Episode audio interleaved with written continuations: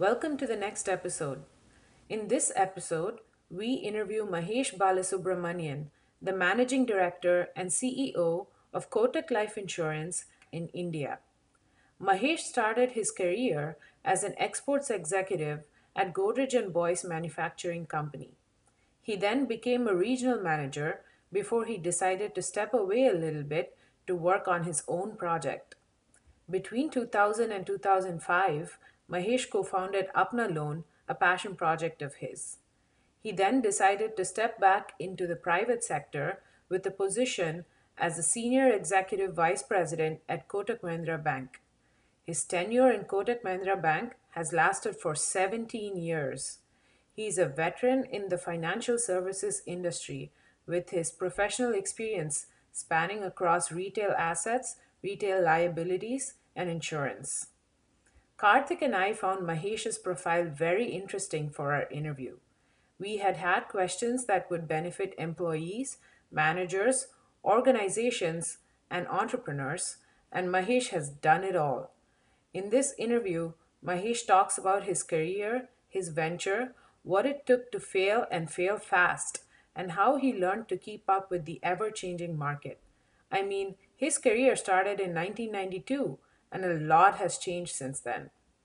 Karthik and I were fascinated with the way he spoke about his venture Apna Loan and the lessons he learned from working on his own project. He talks about how the first step to innovation is to creatively destroy what you think you know. This was a wonderful interview, and I hope you guys enjoy it as much as we did. So uh, that was a uh, an amazing career that you've had, Mr. Mahesh. Uh, I welcome you to the EITF project, uh, and I think a lot of us will learn a lot from you with the questions that we asked today. And uh, I'm looking forward to talking to you. And uh, I guess with that, let's begin. Sure, looking forward to as well. Awesome. it's a pleasure having you join us. To get things started, what was your first job and what was your learning from the first job that you still carry on with you till date? Oh, very interesting. Uh, my first job was actually, uh, I'm not a finance professional, first of all, let me clarify. No, I did my engineering, mechanical engineering, and then I did my master's in management. Uh, actually, while management is a general course, I uh, uh, probably never envisaged that I'll end up in the financial services industry. I took marketing as one of my majors. And I was very passionate about engineering, coming from a family of engineers.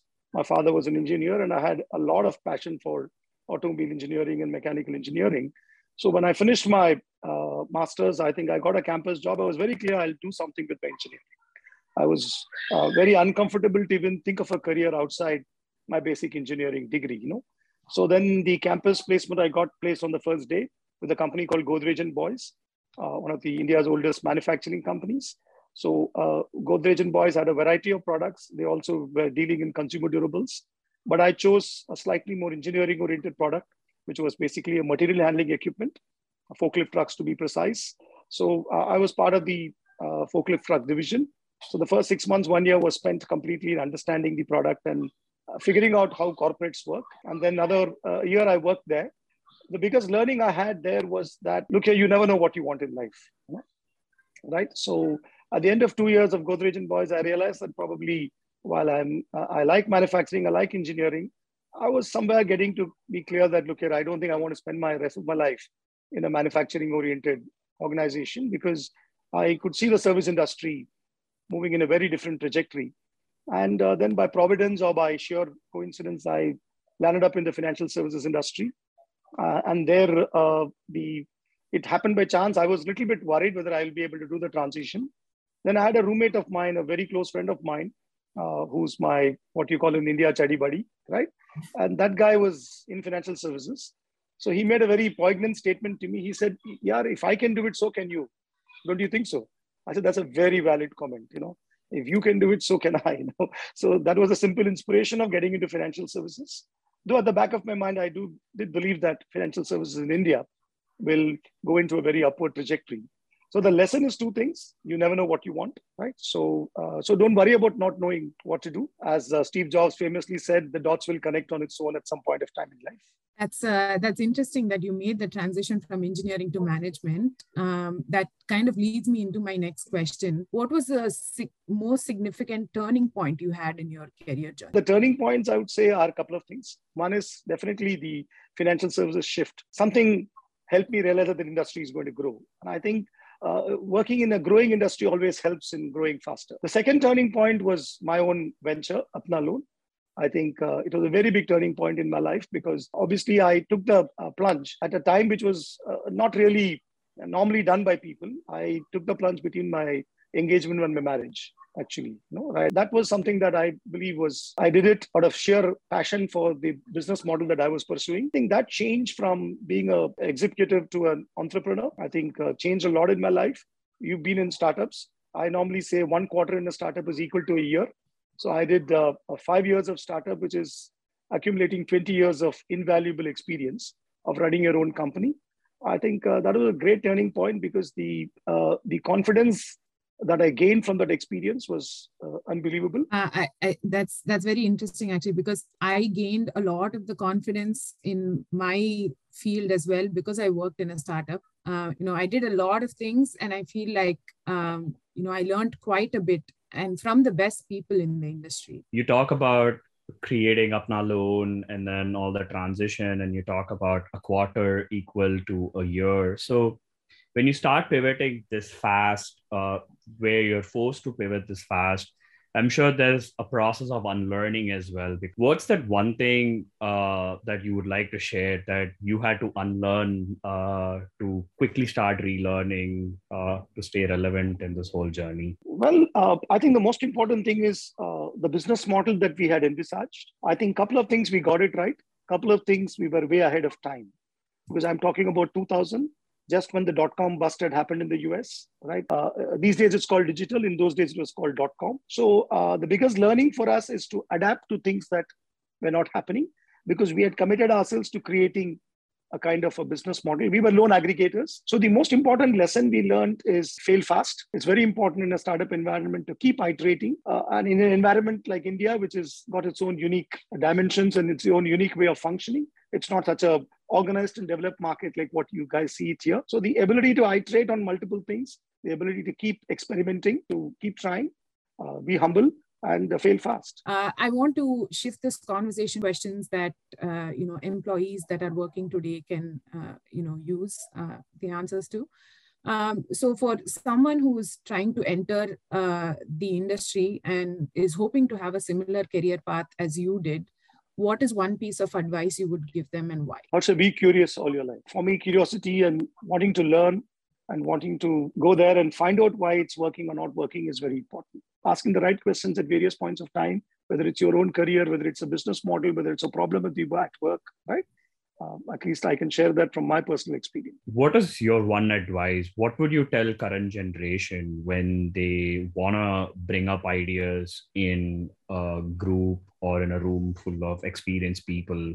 I think two pieces of advice I would say. You need to listen to understand the issues. Uh, a good understanding of the issues requires patient listening as to, to comprehend the problem and understand what's being discussed and why what's being discussed. Right. Number two, I think uh, uh, be articulate in what you want to say and be confident in what you want to say. I think articulating your views very clearly, feeling confident about it, right? But I would only say do your homework adequately. But I would say uh, have depth in what you do and uh, speak, be a little bit fearless in speaking out your mind when when you're looking to hire someone today what do you look for in an individual apart from the job qualifications so i've always been a greenfield guy for almost uh, uh, my entire career except for this current assignment at Kotak Life, where I'm running an established company. So the reason I'm saying this is that uh, I've learned a lot from interviews. Okay, interviewing people has been a very, very time proven and uh, uh, extremely successful way of learning a business, right?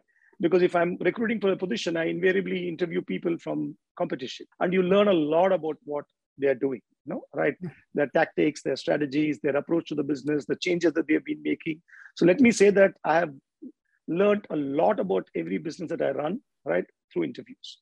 So even today, I really prepare myself to take an interview. I go through the resume and find out what is it that I want to know about this company apart from knowing about this individual and this job uh, because i'm consistently learning. Suppose i'm recruiting somebody from another insurance company right?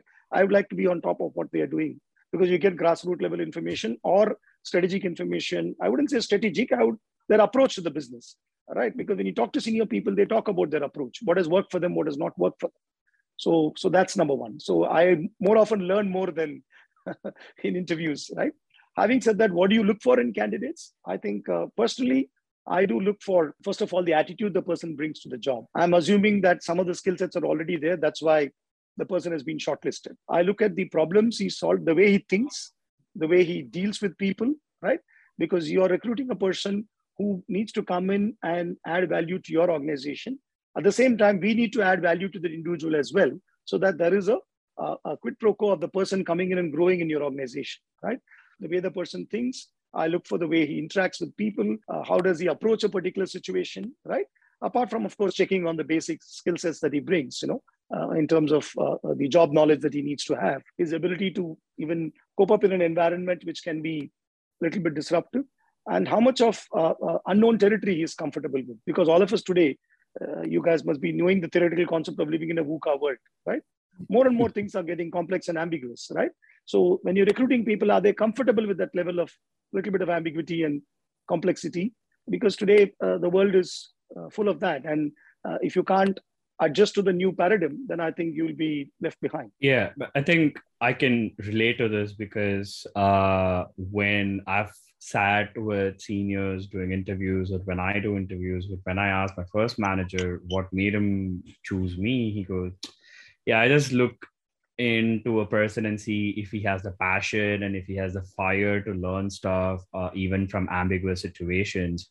And the skill part can come later. He can learn it on the job, provided he has the right skill set, uh, attitude, and the right mindset to pick up stuff. Uh, a common thing that you hear uh, of late is work-life balance and uh, so in your opinion when you are thrown into an uncertain situation or a completely new role that's going to take you time to uh, where there's a steep learning curve how do you balance work and life and and and and, and make it a point that one is not costing the other. I'd like to add to this a little bit. You mentioned that you made the transition to move to a startup environment exactly when you were moving into married life, right? Um, you know that that is also an interesting point to draw from here. Um, how did you maintain that work-life balance um, especially when you were moving into such a new space that was going to demand a lot of your time? So first and foremost, uh, uh, let me say that I a little bit struggle with this word called work-life balance, you know?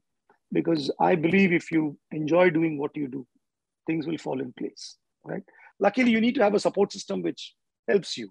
Let me say that. So I was blessed to have that support system of my family, who probably allowed me to indulge in my passions. So for me, work-life balance has never been a challenge because I've never looked at it as two uh, segregated things, right? Similarly, I'm I'm running or I'm watching a game and I want to spend that extra half an hour, uh, I'll probably do that, you know, right? Uh, as long as I know what's coming up. Uh, uh, so it's a question of scheduling. It's a question of uh, making sure that you understand the priorities, right? I've never been tested for work-life balance. Of course, you should ask my wife how she feels. So I'm saying this without her. but yeah, she's been around with me for 22 years. So I guess I would have got more things right than wrong, I presume. Maybe we should talk to her as well. yeah. but like guys, the answer is enjoy what you do. I've thoroughly enjoyed my career. I've been through lots of ups and downs. That's why I said it's a journey to be enjoyed, right?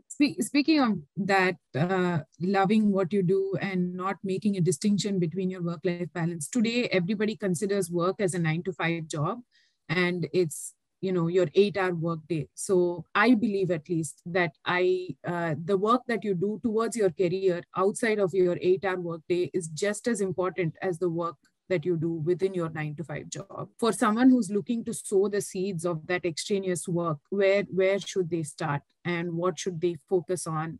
And how should they begin that learning? I've been a i started running at the age of 44 45 i started running and I've done half marathons after that, you know, right? So, so I, I took the sport pretty late because I was an avid sportsman in school and college, but somehow lost it in the melee of uh, acting busy or trying to be busy. At 45, 46, I realized that, look here, I think uh, uh, this is something I want to do because I saw a lot of my colleagues doing, a lot of people doing it. And I thought maybe I should give it a try.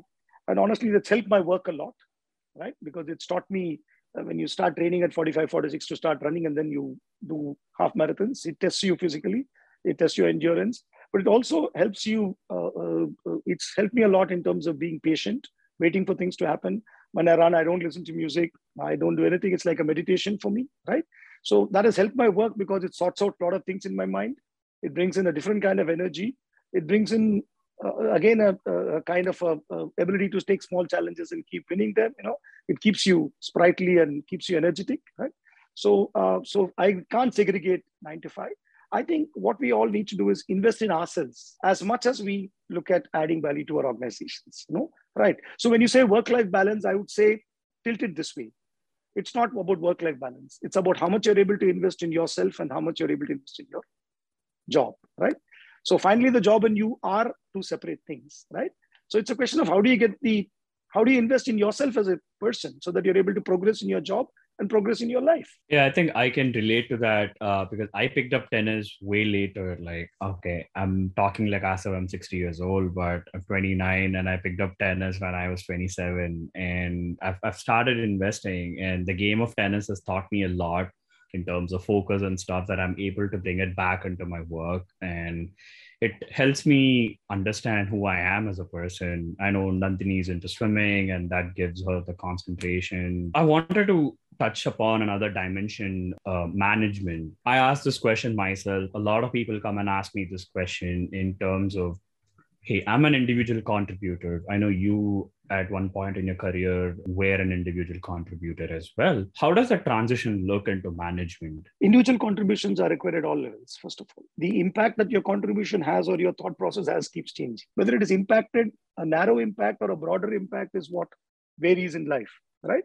Because as you transcend from individual roles to manager roles and leadership roles, I think you're moving from execution to implementing systems and processes to setting systems and processes, then to setting the strategy and the scope of the organization, right? That's how you make the pyramid, right? So therefore, I think the ability to move the thought process from doing to understanding why you're doing, how you're doing it. So what's a leadership? So today as a CEO, what is your job? My job is to look at the macro to see uh, what are we doing? How the world changing around me? How do we think we need to respond to the changing world? What are our USPs as an organization today? How do we really bring in our differentiation into the market as we progress, right? So it's all about strategy, it's all about structure, it's all about scope of the organization, it's all about the environment and how do we relate to the environment and how do we execute, right? But as you go from the bottom of the pyramid to the top of the pyramid, I think the difference is in terms of understanding your role. If as a worker, you're able to already start thinking systems and processes, how do I execute them better rather than only looking at how many gloves I did, right? Your mind already start thinking, can I do this better? Can I do that better? Can I get more production out of this unit by changing a small process, right? Then you're actually moving into a slightly higher realm of defining processes or executing processes or finding flaws in the process. Then you go to the next level of questioning the process itself. And then you go to the level of asking, why am I doing? What am I doing? Why am I in the business of gloves? Right. So I think the thought process, if you keep your thought process ahead of what you're doing in terms of moving to the next level, in terms of thinking, right? And it doesn't have to be all logical and all step by step, right? Why is today uh, 21 year olds successful entrepreneurs? Why are there so many successful entrepreneurs today who are all barely in their 20s or 30s? But they have gone to the structure and strategy right up front. They started thinking a new lateral business model, right? So it's a question of how do you think, right? The transition is not something you go through experience. You can't say, I spent five years in this role, now I become a senior manager. I spent five years, I became a manager. No, it's about who's got the intellectual capability to think, who's got the ability to define what he's thinking well, how is he able to impact people around him, in terms of articulating that thought process and getting other people to do. I think these are the skill sets which are required. So it doesn't have to be a lateral linear progression, right? Uh, the more we think of it as linear progression, the more we will be curtailed. So start thinking uh, systems, processes, start defining strategies, start looking at structure. Yeah, I, agreed. Actually, in my organization, you know, I've always said I don't want to raise my hands and say that I want to be a manager now. Uh, one one thing that I definitely struggled with when moving from an IC to a manager was delegation and the art of delegation because I was so used to doing everything. And, uh, you know, I never really spent the time or invested the time in training as a startup environment. Like, you know, you're moving in such a fast paced uh, place that you don't really spend the time you know trying to train the people who are coming after you. You know i think as a manager communication is also very important. You know you communicate between the different teams to get the project moving forward. I feel like when a project becomes a success as a manager you know the the credit goes to the team. But when when a project fails in one way or another a manager has to take that uh, that blame. That's that's the shift from being an ic to a manager. I mean speaking yeah. of investing in your uh, in your team members you know as a manager it is a complex relationship between managing up and managing down. Um, you know so we all have people that we answer to. We all have people that we want to work with as well. How do you manage that complex uh, complex relationship between the expectations of the organization versus the expectations of the employee that's trying to improve themselves? Okay see uh, you're like a layer. A layer has to be two things. One is it has to be semi semi permissible it has to be semi permissible because it can't be porous to start with and it can't be a wall right it has to be semi-permissible, and you decide what is percolated down and what is kept at your level, right? Because there will be tremendous pressures coming your way, right? Some of it you may want to pass it on, some of it you may want to insulate them, right? For instance, when I was an entrepreneur, we were going to the brink every six months because of raising capital, and sometimes we even worried whether we'll pay our salaries, right? But yeah, that cannot be permissible, permi- uh, right with the last person in the organization. So that you soak in that pressure and say, okay, I'm not going to let this affect the team below, right? But there are certain things in terms of execution, in terms of the urgency to do things, in terms of the uh, uh, the sudden shift the organization needs to make, the pivot that you spoke about, right? So those things you need to make sure that it percolates very quickly. So it's a question of being that layer where you, over a period of time, develop that uh, tact and develop that what do you call intuitive sense of what do I pass through and what do I really insulate my team. So I think it's a two-way process. But yeah, you got to uh, be a little bit uh, intuitive and tactful and understanding what needs to go through and what needs to be shielded. Currently, you uh, hear a lot of the great resignation uh, uh in the news, and I'm sure you've heard it and you guys talk about it. What are the primary motivations uh, that make an employee stay back in an organization? And what are some reasons or in your opinion what makes someone leave a particular organization? Well i think we are going through a, a serious transition let me put it this way. I don't think any of us have found the answers because if you have found the answers the great resignation would probably uh, uh, would not be as large as it is no? So we need to be uh, uh, first of all cognizant of the fact that i don't think we have all the answers because the pandemic has really really changed the way people relate to uh, in terms of their, their, their, their job, their families, uh, what is uh, important for them, what is unimportant for them, what are their choices that they want to make in life. I think the pandemic has really redefined many of these things, right?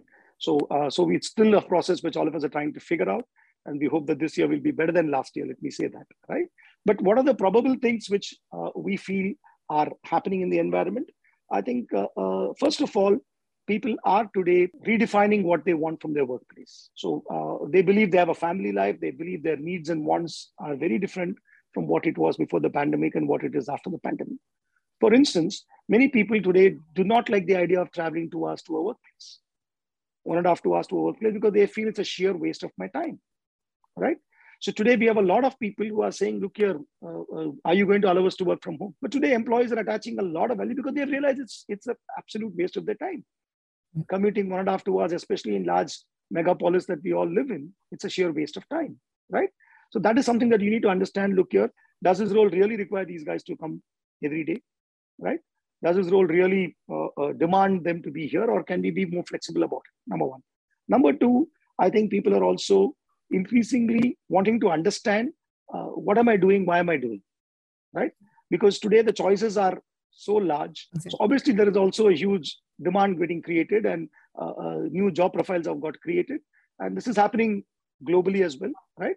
Even in the even in India, I think the job market has opened up dramatically for certain sectors, especially IT and uh, uh, uh, the digital, etc., etc., more than ever before, right? So I think the most important thing is to uh, connect with your employees and why they're doing what they're doing and what is it that you as an organization are trying to create and make them identify with your business, identify with what you're doing. The current generation is all about experiences, right? People are not worried about stability. That's why today you have all the business models which have succeeded, which one never thought would succeed, right? Nobody wants to buy a house today. Nobody wants to uh, go and take in a stay in a hotel. I may stay in Airbnb with somebody else, right? Nobody wants to use vehicles. I may use use well use Uber or for my this thing rather than nobody wants to cook. They say I'll I have better off ordering because I can eat whatever I want on any day of the week that I want. And how dynamic is your ability to keep providing them different experiences, different environments, and keep it a little bit more, uh, uh, as I said, ev- evolving for them because they get bored very easily, right? I've heard people who are leaving my company who say, I just want to go and experiment something else different. I said, You've been happy here, right? We've had a good chat with you and you're doing so well here. That's something which I would have, we would have never thought of about 10 years back, right? And the guy is really happy. You know, he's really happy. He says, I'm really enjoying my job and really have a good time here and I'm progressing. But hey, I still want to go and experience something else. So I think that's the paradigm shift which has happened. Uh, and as organizations, we need to respect this, understand this. And I don't think this is a, a, a reversible process now. Some of it has already become irreversible. So we need to make ourselves more younger. We need to make ourselves more appeal to the newer generation.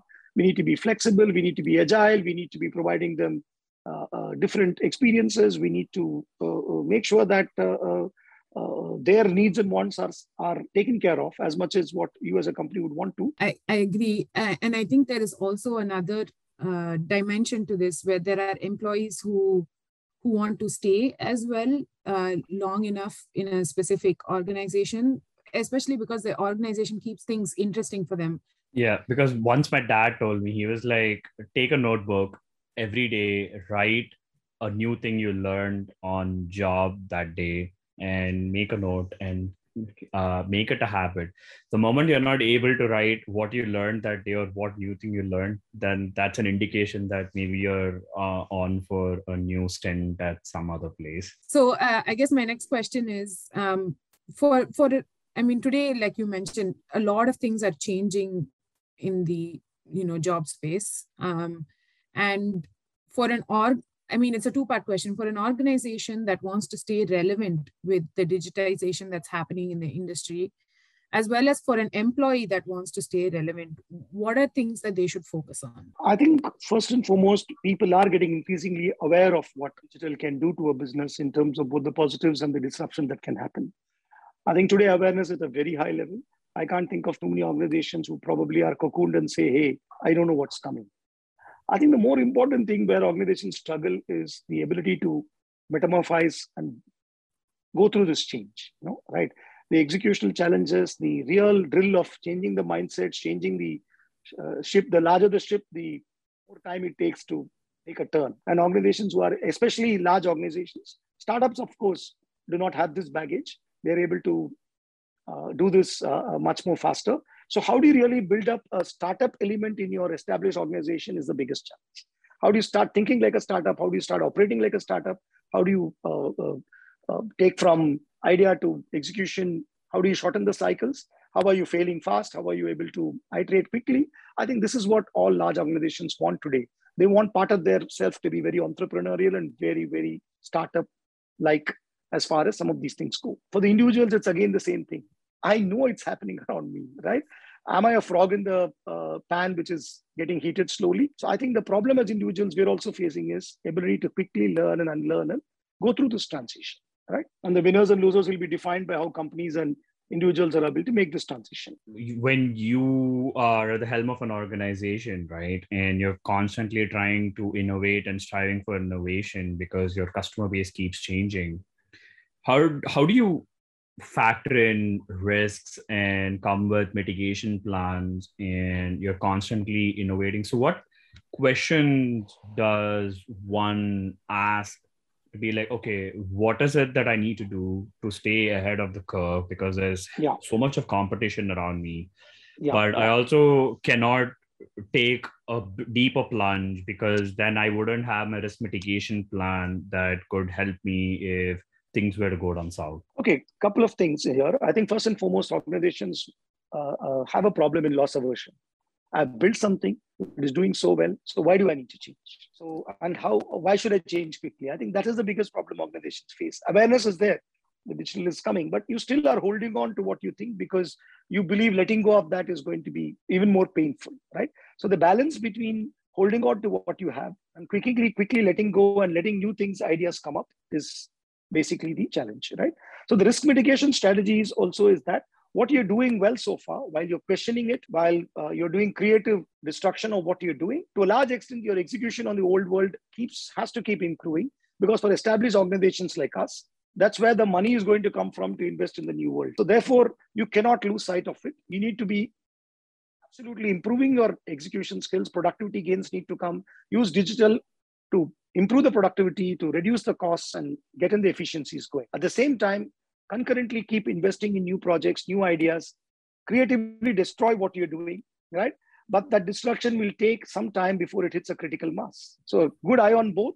And that's what the management job is to make sure that they're able to look at both the sides and make sure the efficiencies from A are plugged into doing B.